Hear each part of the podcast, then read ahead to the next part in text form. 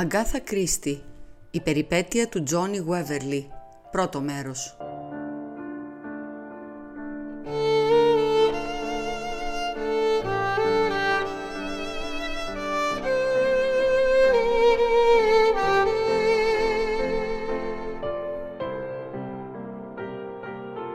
«Μπορείτε να καταλάβετε τον πόνο μιας μητέρας», είπε η κυρία Γουέβερλι.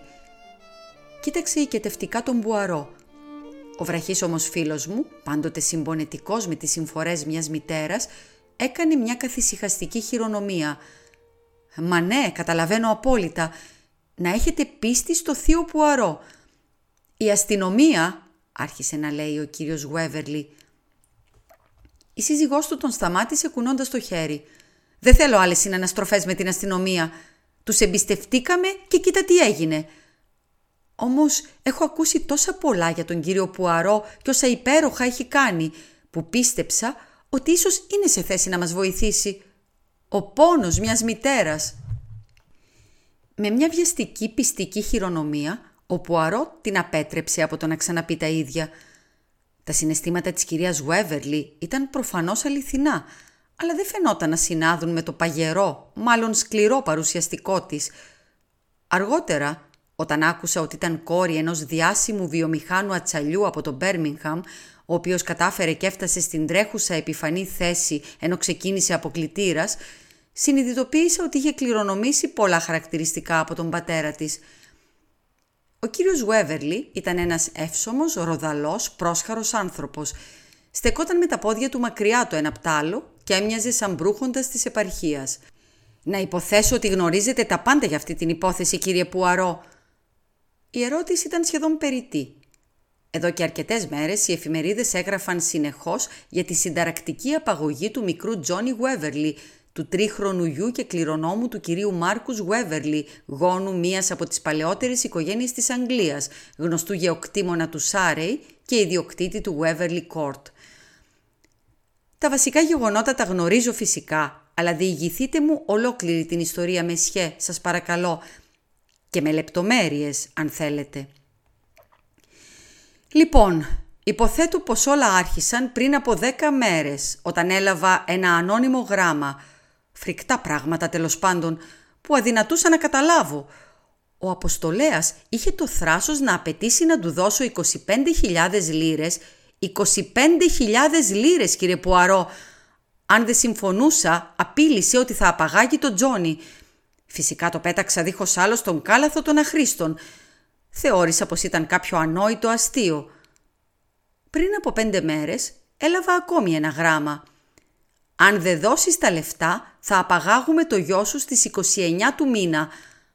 Αυτό συνέβη στις 27.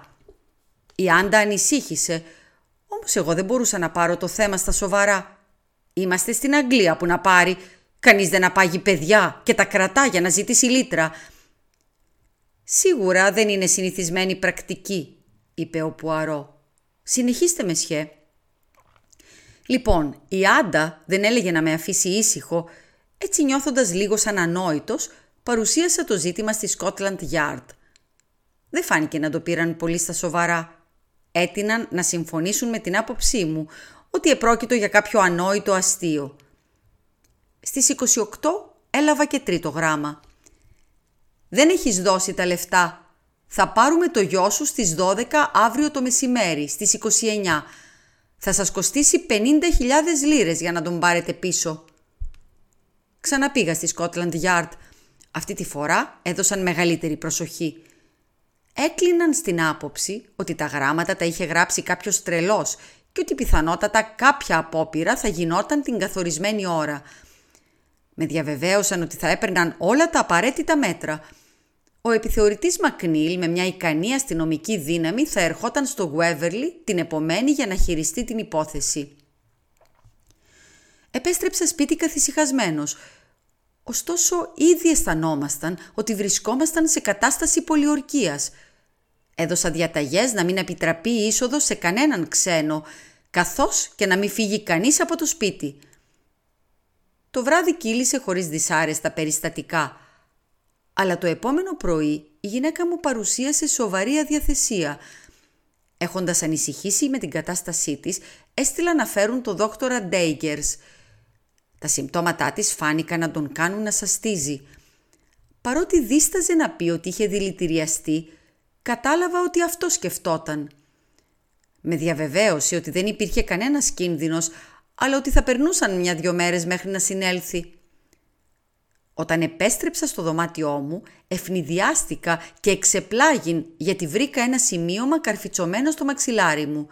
Είχε τον ίδιο γραφικό χαρακτήρα με τα άλλα και έγραφε μόνο δύο λέξεις, στις 12. Οφείλω να ομολογήσω κύριε Πουαρό ότι έγινα έξαλλος. Κάποιος μέσα από το σπίτι ήταν στο κόλπο, κάποια από τις υπηρέτριες. Τις μάζεψα όλες και άρχισα να τις βρίζω. Δεν καρφώνουν ποτέ η μία την άλλη. Ήταν η Δεσποινής Κόλινς, η συνοδός της γυναίκας μου, που με πληροφόρησε ότι νωρίτερα το πρωί είχε δει την παραμάνα του Τζόνι να βγαίνει κρυφά στο ιδιωτικό δρομάκι. Τη ζήτησα το λόγο και εκείνη έσπασε. Είχε αφήσει το παιδί με την υπηαγωγό και βγήκε κρυφά για να συναντήσει έναν φίλο της, έναν άνδρα. Ήποπτα πράγματα. Αρνήθηκε ότι είχε καρφιτσώσει το σημείωμα στο μαξιλάρι μου. Ίσως έλεγε αλήθεια, δεν ξέρω. Θεώρησα ότι δεν μπορούσα να διακινδυνεύσω να είναι στο κόλπο η παραμάνα του παιδιού μου. Μία από τις υπηρέτριες ήταν μπλεγμένη, γι' αυτό ήμουν σίγουρος. Τελικά έχασα την ψυχραιμία μου και τις απέλησα όλες, μαζί και την παραμάνα. Τους έδωσα μία ώρα να φτιάξουν τα μπαούλα τους και να εξαφανιστούν από το σπίτι μου. Το πρόσωπο του κυρίου Γουέβερλι έγινε κατακόκκινο όταν θυμήθηκε τη δικαιολογημένη οργή του. «Δεν ήταν λίγο άδικο αυτό, Μεσιέ», διερωτήθηκε ο Πουαρό. «Και άθελά σας μπορεί να δώσετε το πλεονέκτημα στον εχθρό». Ο κύριος Γουέβερλι τον κοίταξε έντονα. «Δεν το βλέπω έτσι. Το να τις διώξω όλες ήταν δική μου ιδέα. Τηλεγράφησα στο Λονδίνο να μου στείλουν άλλες το ίδιο βράδυ. Στο μεταξύ στο σπίτι θα έμεναν μόνο άτομα που εμπιστευόμουν. Η Δεσποινής Κόλινς, γραμματέας της γυναίκας μου, και ο Τρέντουελ, ο Μπάτλερ, που είναι μαζί μου από τότε που ήμουν μικρός. «Και αυτή η Δεσποινής Κόλινς, πόσον καιρό είναι μαζί σας» «Μόλις ένα χρόνο», απάντησε η κυρία Γουέβερλι. «Είναι ανεκτήμητη ως γραμματέας και συνοδός και επίσης είναι πολύ αποτελεσματική οικονόμος. Η παραμάνα είναι μαζί μας έξι μήνες Ήρθε με εξαιρετικές συστάσεις. Όπως και να έχει, δεν τη συμπάθησα ποτέ, παρότι ο Τζον είχε δεθεί πολύ μαζί της. Ωστόσο καταλαβαίνω ότι είχε φύγει ήδη όταν συνέβη η τραγωδία. Ίσως, Μεσιέ Γουέβερλι, θα είχατε την καλοσύνη να συνεχίσετε. Ο κύριος Γουέβερλι συνέχισε τη διήγησή του. Ο επιθεωρητής Μακνίλ ήρθε γύρω στις δέκα και μισή. Οι πυρέτρες είχαν ήδη φύγει. Δήλωσε απόλυτα ευχαριστημένος με τα μέτρα που πήρε. Είχε αρκετούς άνδρες τοποθετημένους έξω στο πάρκο που φιλούσαν όλα τα σημεία πρόσβασης του σπιτιού και με διαβεβαίωσε ότι αν όλα αυτά δεν ήταν φάρσα, σίγουρα θα πιάναμε τον μυστηριώδη επιστολογράφο. Είχα τον Τζόνι μαζί μου και οι δυο μας, μαζί με τον επιθεωρητή, πήγαμε στο δωμάτιο που αποκαλούμε δωμάτιο συμβουλίου. Ο επιθεωρητής κλείδωσε την πόρτα – στο δωμάτιο υπάρχει ένα μεγάλο εκρεμές ρολόι και όταν οι δείκτες πλησίασαν 12, ομολογώ ότι με έπιασε νευρικότητα. Ακούστηκε ένας βόμβος και το ρολόι άρχισε να χτυπάει. Έσφιξα τον Τζόνι στην αγκαλιά μου. Ένιωθα λες και κάποιος θα εμφανιζόταν ουρανοκατέβατος και θα τον άρπαζε. Τότε ακούστηκε ο τελευταίος χτύπος και εκείνη ακριβώς τη στιγμή επικράτησε πανδαιμόνιο έξω – φωνές και τρεχαλιτά. Ο επιθεωρητής σήκωσε το παράθυρο και ένας χωροφύλακας πλησίασε τρέχοντας. «Τον πιάσαμε κύριε», είπε λαχανιασμένος. «Παραμόνευε πίσω από τους θάμνους. Είχε και όλα τα σύνεργα πάνω του». Βγήκαμε βιαστικά στη βεράντα, όπου δύο χωροφύλακες κρατούσαν έναν άνδρα με παρουσιαστικό κακοποιού και κουρελιασμένα ρούχα, που μάταια προσπαθούσε να ξεφύγει συστρέφοντας το σώμα του ένας από τους αστυνομικούς έτεινε ένα ξετυλιγμένο δέμα που είχαν αποσπάσει από τον συλληφθέντα. Περιείχε ένα κομμάτι βαμβάκι και ένα μπουκάλι χλωροφόρμιο.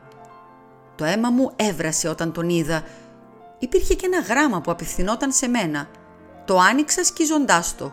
Έγραφε «Έπρεπε να είχες πληρώσει. Τώρα θα σου κοστίσει 50.000 για να πάρεις πίσω τον γιο σου.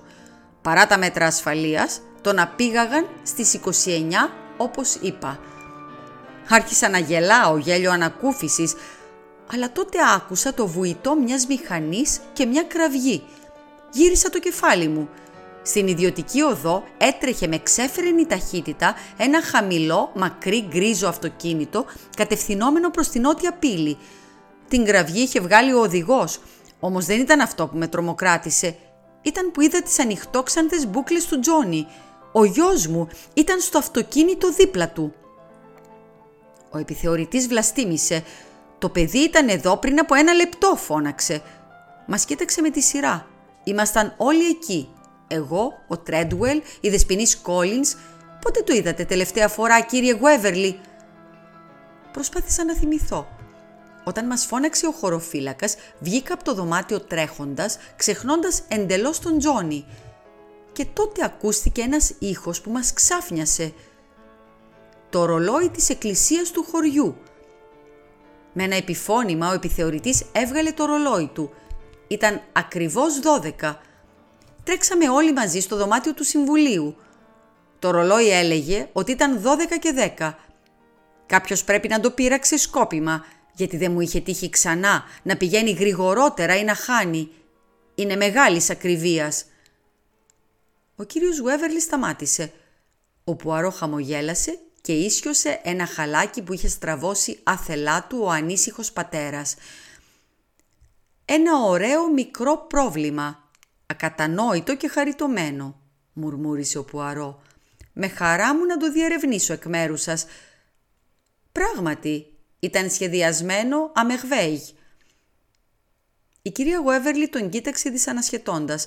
«Μα το παιδί μου!» φώναξε γοερά. Ο Πουαρό άλλαξε γρήγορα έκφραση και έγινε ξανά υπόδειγμα ειλικρινού συμπόνιας.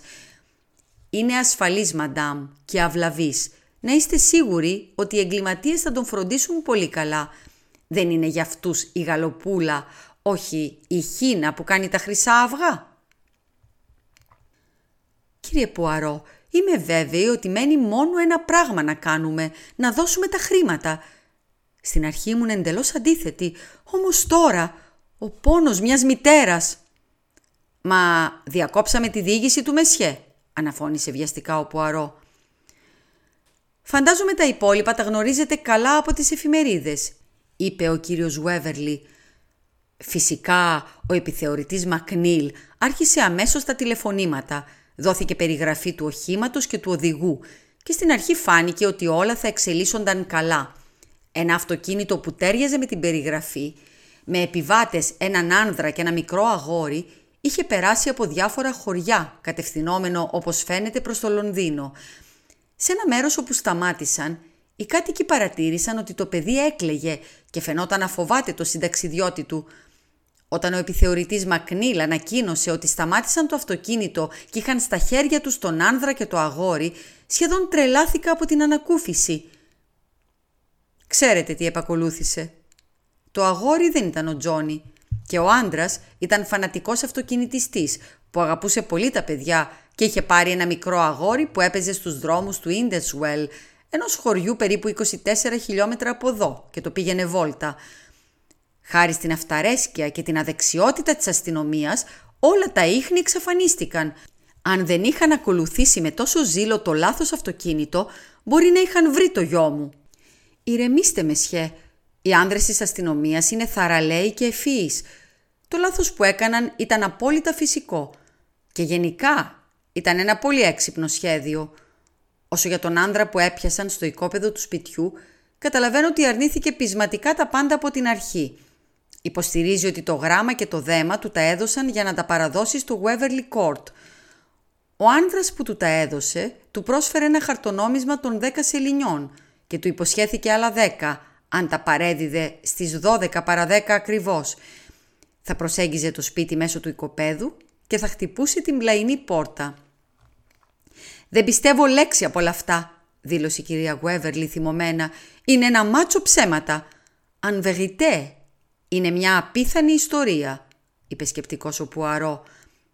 Αλλά μέχρι στιγμής δεν έχουν καταφέρει να αποδείξουν ότι είναι ψέματα. Να υποθέσω επίσης ότι προέβη και σε κάποια συγκεκριμένη κατηγορία. Κοίταξε ερωτηματικά τον κύριο Βέβερλι. Εκείνος ξανακοκκίνησε από θυμό. Ο αχρίος είχε το θράσος να πει ότι ο Τρέντουελ ήταν ο άνδρας που του έδωσε το δέμα. Μόνο που ο τύπος ξύρισε το μουστάκι του. Ο Τρέντουελ που γεννήθηκε σε αυτό το σπίτι. Ο Πουαρό χαμογέλασε αμυδρά με την αγανάκτηση του επαρχιώτη ευγενούς. Ωστόσο και εσείς υποψιάζεστε πως κάποιος τρόφιμος του σπιτιού υπήρξε συνεργός στην απαγωγή. Ναι, αλλά όχι ο Τρέντουελ. Και εσείς μαντάμ, ρώτησε ο Πουαρό, γυρνώντας ξαφνικά προς το μέρος της. Δεν μπορεί να ήταν ο Τρέντουελ που έδωσε σε αυτόν τον αλήτη το γράμμα και το δέμα. Αν κάποιος του τα έδωσε δηλαδή, πράγμα που δεν το πιστεύω. Λέει ότι του τα έδωσαν στις 10 η ώρα. Στις 10 ο Τρέντουελ ήταν με τη σύζυγό μου στο καπνιστήριο. Είδατε το πρόσωπο του άντρα στο αυτοκίνητο Μεσιέ. Έμοιαζε καθόλου με το Τρέντουελ. Ήταν πολύ μακριά για να δω το πρόσωπό του. Ξέρετε αν ο Τρέντουελ έχει αδερφό; Είχε αρκετούς, αλλά έχουν πεθάνει όλοι. Ο τελευταίος σκοτώθηκε στον πόλεμο. Δεν γνωρίζω τις εκτάσεις του Waverly Court. Το αυτοκίνητο κατευθυνόταν για την νότια πύλη. Υπάρχει άλλη είσοδος. Ναι, η ανατολική πύλη. Φαίνεται από την άλλη πλευρά του σπιτιού. Μου φαίνεται περίεργο που δεν είδε κανείς το αυτοκίνητο να μπαίνει στο οικόπεδο. Υπάρχει δικαίωμα διόδου από το οικόπεδο και πρόσβαση σε ένα μικρό παρεκκλήσι. Περνούν πολλά αυτοκίνητα. Ο άνδρας μάλλον σταμάτησε το αυτοκίνητο σε ένα βολικό μέρος και έτρεξε ως το σπίτι τη στιγμή που σήμανε συναγερμός και η προσοχή όλων ήταν στραμμένη αλλού.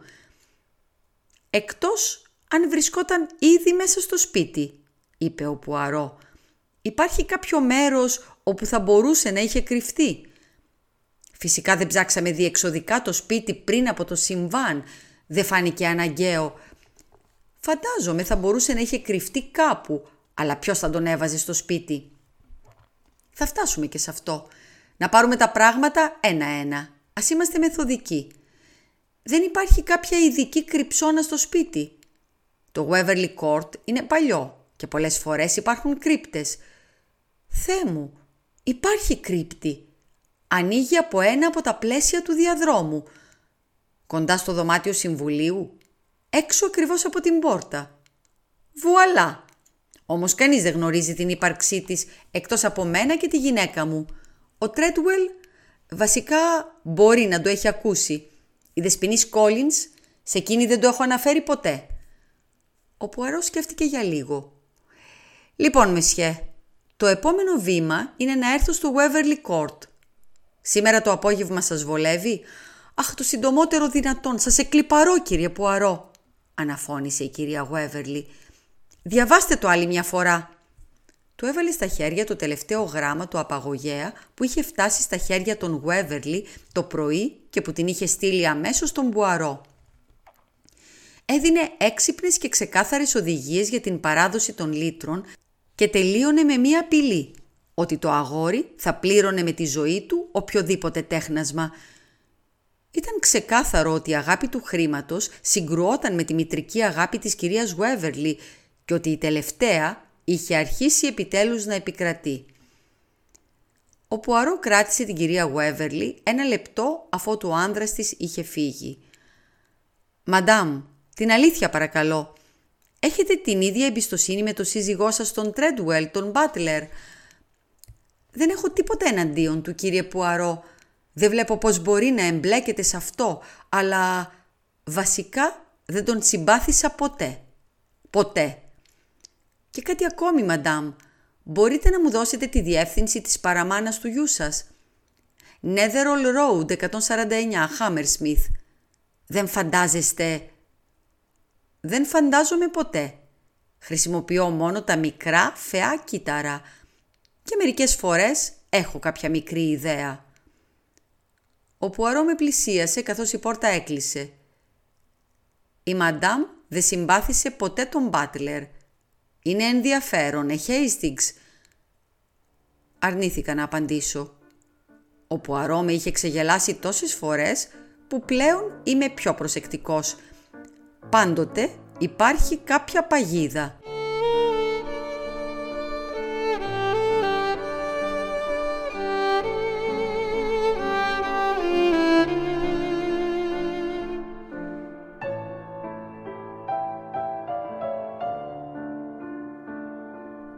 Χριστίνα Μπράβου διάβασε το πρώτο μέρος του διηγήματος της Αγκάθα Κρίστη «Η περιπέτεια του Τζόνι Γουέβερλι».